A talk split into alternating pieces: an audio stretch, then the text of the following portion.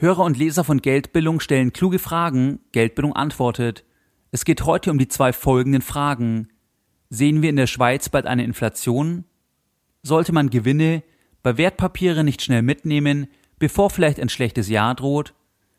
Die Antworten auf diese zwei Fragen erfährst du in dieser Podcast Folge Nummer 62. Herzlich willkommen bei Geldbildung, der wöchentliche Finanzpodcast zu Themen rund um Börse und Kapitalmarkt. Erst die Bildung über Geld ermöglicht die Bildung von Geld. Es begrüßt dich der Moderator Stefan Obersteller. Herzlich willkommen bei Geldbildung. Schön, dass du wieder dabei bist. Interessierst du dich für die wesentlichen Anlageklassen, für Indizes, was Investmentfonds sind, den Unterschied zwischen aktiv und passiv investieren, Wichtiges zur Abgeltungssteuer und zum Wertpapierdepot? Falls dich diese Themen interessieren, dann habe ich ein 50-minütiges kostenfreies Video für dich, wo ich genau über diese Themen spreche und dir diese Themen näher bringe. Um das Video zu erhalten, musst du einfach auf geldbildung.de gehen und auf der Startseite deine E-Mail-Adresse eintragen. Du erhältst dann umgehend per E-Mail den Link zum Video. Eine Zusammenfassung der heutigen Podcast-Folge und alle wichtigen Links findest du unter geldbildung.de slash Leserfragen. Die Frage Nummer eins stammt von Selim und bezieht sich auf den Schweizer Franken. Aufgrund des Rands auf die Währung müsste doch von ausländischen Investoren immer mehr Franken gekauft werden. Damit würde das Handelsvolumen bzw. verfügbare Volumen der Währung auf dem Markt steigen gegenüber dem BIP. Führt nicht das dann zu einer Inflation in der Schweiz? Selim, besten Dank für deine Frage. Vielleicht für die, die nicht so fit sind mit den Begriffen BIP, das steht für Bruttoinlandsprodukt und drückt die wirtschaftliche Leistungsfähigkeit eines Landes aus. Um zwei Länder in Bezug auf den Wohlstand zu vergleichen, verwendet man gerne die Kennzahl BIP pro Kopf. Wichtig ist zu wissen, dass sich Wechselkurse von Währungen ebenso aus Angebot und Nachfrage ergeben, wie letztlich die Preise von Aktien, Anleihen oder von anderen Rohstoffen wie Gold oder Öl. Beim Schweizer Franken war es ja so, da habe ich ja in der Podcast-Folge Nummer 61 schon drüber gesprochen, dass die Währung bei 1,20 einige Jahre durch die Schweizer Nationalbank fixiert wurde. Diese Fixierung wurde letztlich durch Aufkäufe von Euros technisch umgesetzt und natürlich alleine durch die Kommunikation des Mindestkurses.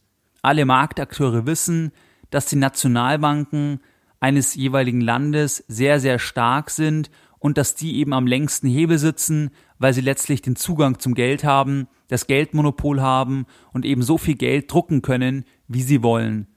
Deswegen nimmt man Aussagen eben von Nationalbanken sehr, sehr ernst, weil diese eben auch wirklich letztlich die Power haben. Am 15.01. hat die SNB ja dann den Mindestkurs von 1,20 aufgehoben und daraufhin wertete der Schweizer Franken sehr, sehr stark auf. Was zeigt uns das?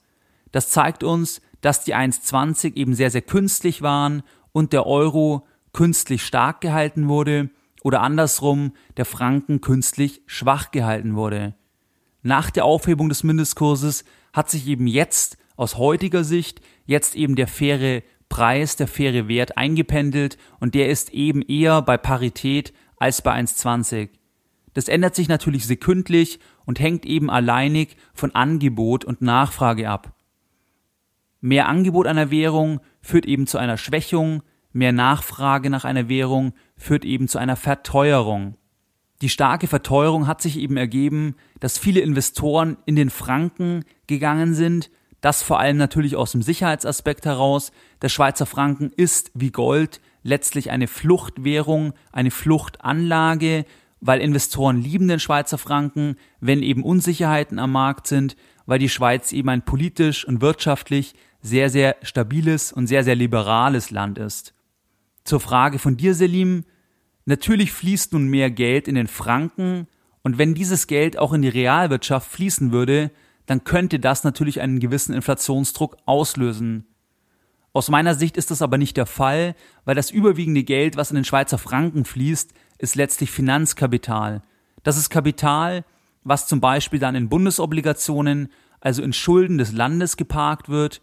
das maximal noch zu, zum Kauf einer Immobilie verwendet wird und dann dort eben zu einer Asset Inflation führt, aber letztlich nicht in die Realwirtschaft fließt. Das ist das gleiche Spiel wie jetzt eben im Euroraum. Wir haben hier auch sehr, sehr niedrige Zinsen, wir haben sehr, sehr viel Kapital im Umlauf, aber die offiziellen Inflationsraten sind nach wie vor sehr, sehr gering. Da kann man natürlich das Thema anbringen zwischen offizieller und realer Inflationsrate, wo ich auch schon öfters drüber gesprochen hat. Das bedeutet, dass für einen persönlich die offizielle Inflationsrate gar nicht so relevant ist, aber in jedem Fall hat eben das Kapital, was jetzt im Umlauf im Euroland ist, letztlich vor allem für eines gesorgt, und zwar für Asset Inflation, also es ist Finanzkapital.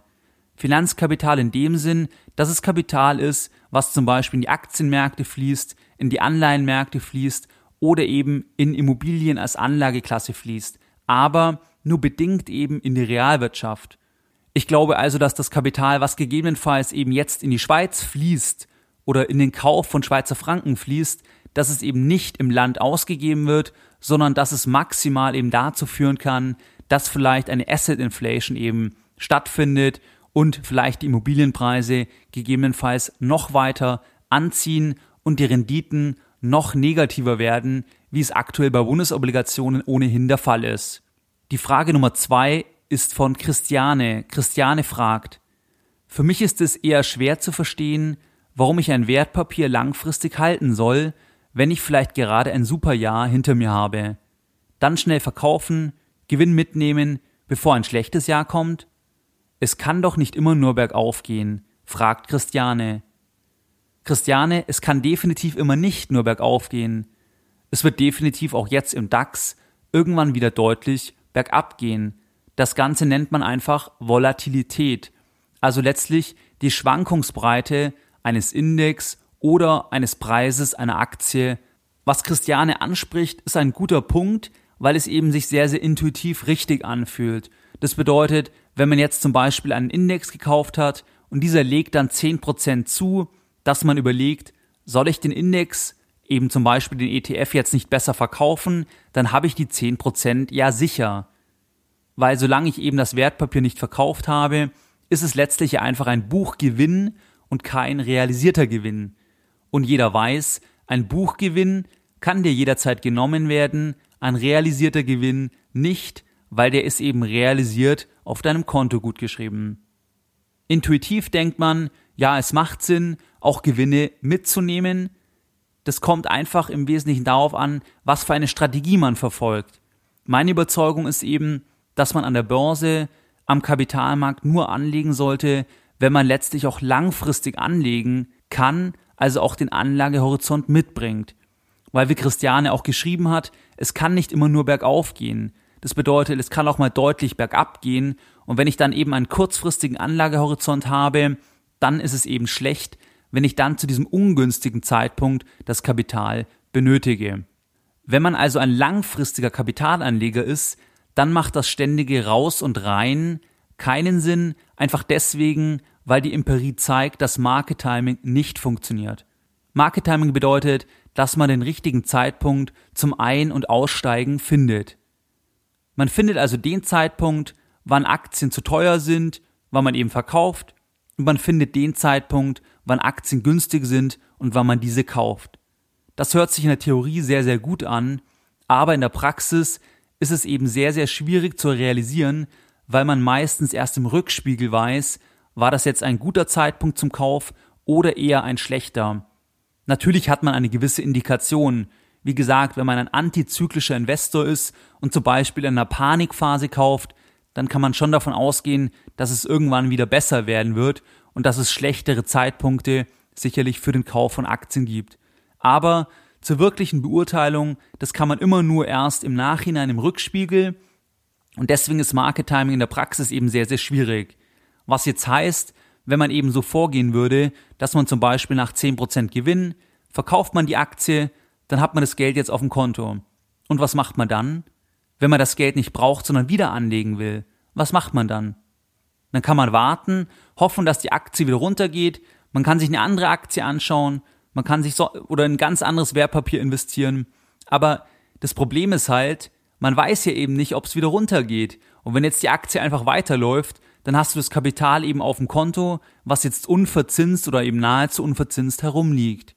Wie gesagt, langfristig macht es eigentlich keinen Sinn rein und raus, weil man eben da eigentlich eher Rendite kaputt macht, als Rendite vermeintlich gewinnt. Das deswegen, weil niemand ist eben so schlau, genau zu wissen, wann er einsteigen und aussteigen soll. Und nur dann würde das ja Sinn machen, wenn du es eben wissen würdest. Ansonsten müsste dein Ansatz ja eher sein, wenn du zum Beispiel 35 bist und einen Teil deines Geldes langfristig anlegen kannst, dass du eben dir zum Beispiel substanzstarke Aktien, dividendenstarke Aktien kaufst oder einen Index kaufst und dann eben sagst, diesen kannst du auch über Jahre oder Jahrzehnte halten und dann brauchst du eben nicht nach 5% Gewinn verkaufen, sondern du sagst, nein, du glaubst langfristig wächst die Weltwirtschaft und das ist eben ein Teil deines Vermögens, was du zum Beispiel für die eigene Altersvorsorge letztlich investiert hast. Zusammenfassend die Antwort auf die Frage von Christiane, aus meiner Sicht eben nur beteiligen am Kapitalmarkt, wenn man langfristig investieren kann, jetzt unabhängig, ob man in den Index oder in eine Einzelaktie investiert. Market Timing, also das Rein und Raus, vor allem das Wissen, wann man rein und wann man rausgehen sollte, funktioniert in der Praxis nicht. Das schaffen auch nur die allerwenigsten Profis und deswegen sollte man das erst gar nicht versuchen. Ein weiterer wichtiger Punkt ist, dass wenige Tage auch langfristig sehr, sehr entscheidend sind für die langfristige Performance. Und wenn man jetzt ständig kauft und verkauft, dann ist eben die Gefahr da, dass man diese wenigen wichtigen Tage auch über lange, längere Zeiträume letztlich entsprechend verpasst und dadurch auf Rendite verzichtet. Deine Lessons learned in der heutigen Podcast-Folge. Das war die Podcast-Folge Nummer 62. Was haben wir jetzt heute besprochen? Der Schweizer Franken hat stark aufgewertet, weil eben viele ausländische Investoren letztlich jetzt Franken gekauft haben und der Franken nun seinen wahren Wert entwickeln kann, eben ohne diese Deckelung durch die SNB. Das Kapital, was in den Schweizer Franken fließt, dürfte überwiegend Finanzanlagekapital sein und keine Inflation in der Realwirtschaft hervorrufen. Kurzfristige Gewinne mitnehmen macht nur bedingt Sinn, wenn man eben langfristiger Investor ist, wenn man zum Beispiel Kapital an der Börse anlegt um letztlich sich eine eigene Altersvorsorge aufzubauen. Es macht deswegen keinen Sinn, weil Market Timing nicht funktioniert, weil wenige Tage für die Performance entscheidend sind und man eben dann auf viel Rendite unter Umständen verzichtet, wenn man ständig kauft und verkauft. Wie du es gewohnt bist, möchte ich auch die heutige Podcast-Folge Nummer 62 mit einem Zitat beenden und heute eines von Jean-Jacques Rousseau. Das Geld, das man besitzt, ist das Instrument der Freiheit, das Geld, dem man nachjagt, ist das Instrument der Knechtschaft.